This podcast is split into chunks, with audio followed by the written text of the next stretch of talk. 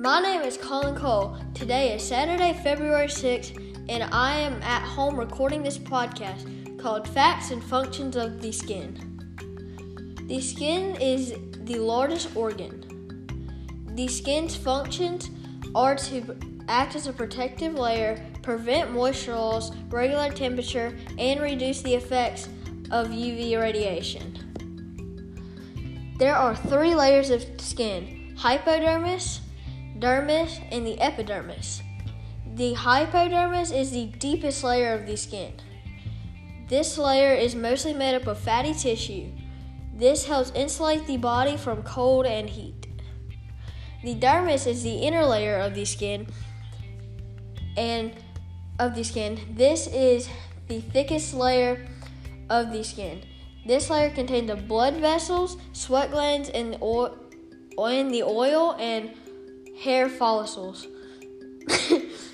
follicles. The dermis is also the layer that gives the skin its strength and flexibility. The epidermis is the outer layer of the skin formed by mostly dead cells on the surface. This layer is a thin waterproof layer to the skin. The thickness can range from 0.1 millimeters to 1.5 millimeters. This layer heals well and can form scar tissue if needed. Here are a few interesting facts about the skin. The average person's skin covers an area of 2 square meters and accounts for about 15% of the human's body weight. The average person has about 300 million skin cells. Your skin is the thickest on your feet and the thinnest on your eyelids. The skin renews itself every 28 days. Your skin is constantly shedding. It sheds about 30,000 to 40,000 dead skin cells per minute. That averages out to be about 9 pounds a year. That's that is crazy.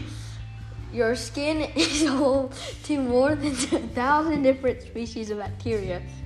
Skin can form additional thickness and toughness exposed to friction or pressure. Finally, changes in your skin sometimes signals uh, your overall health. This the skin is very important to your body and without this our vital organs would be exposed to all different bacteria and dangerous exposures. Be thankful for your skin on a daily basis. Until next time, see you later.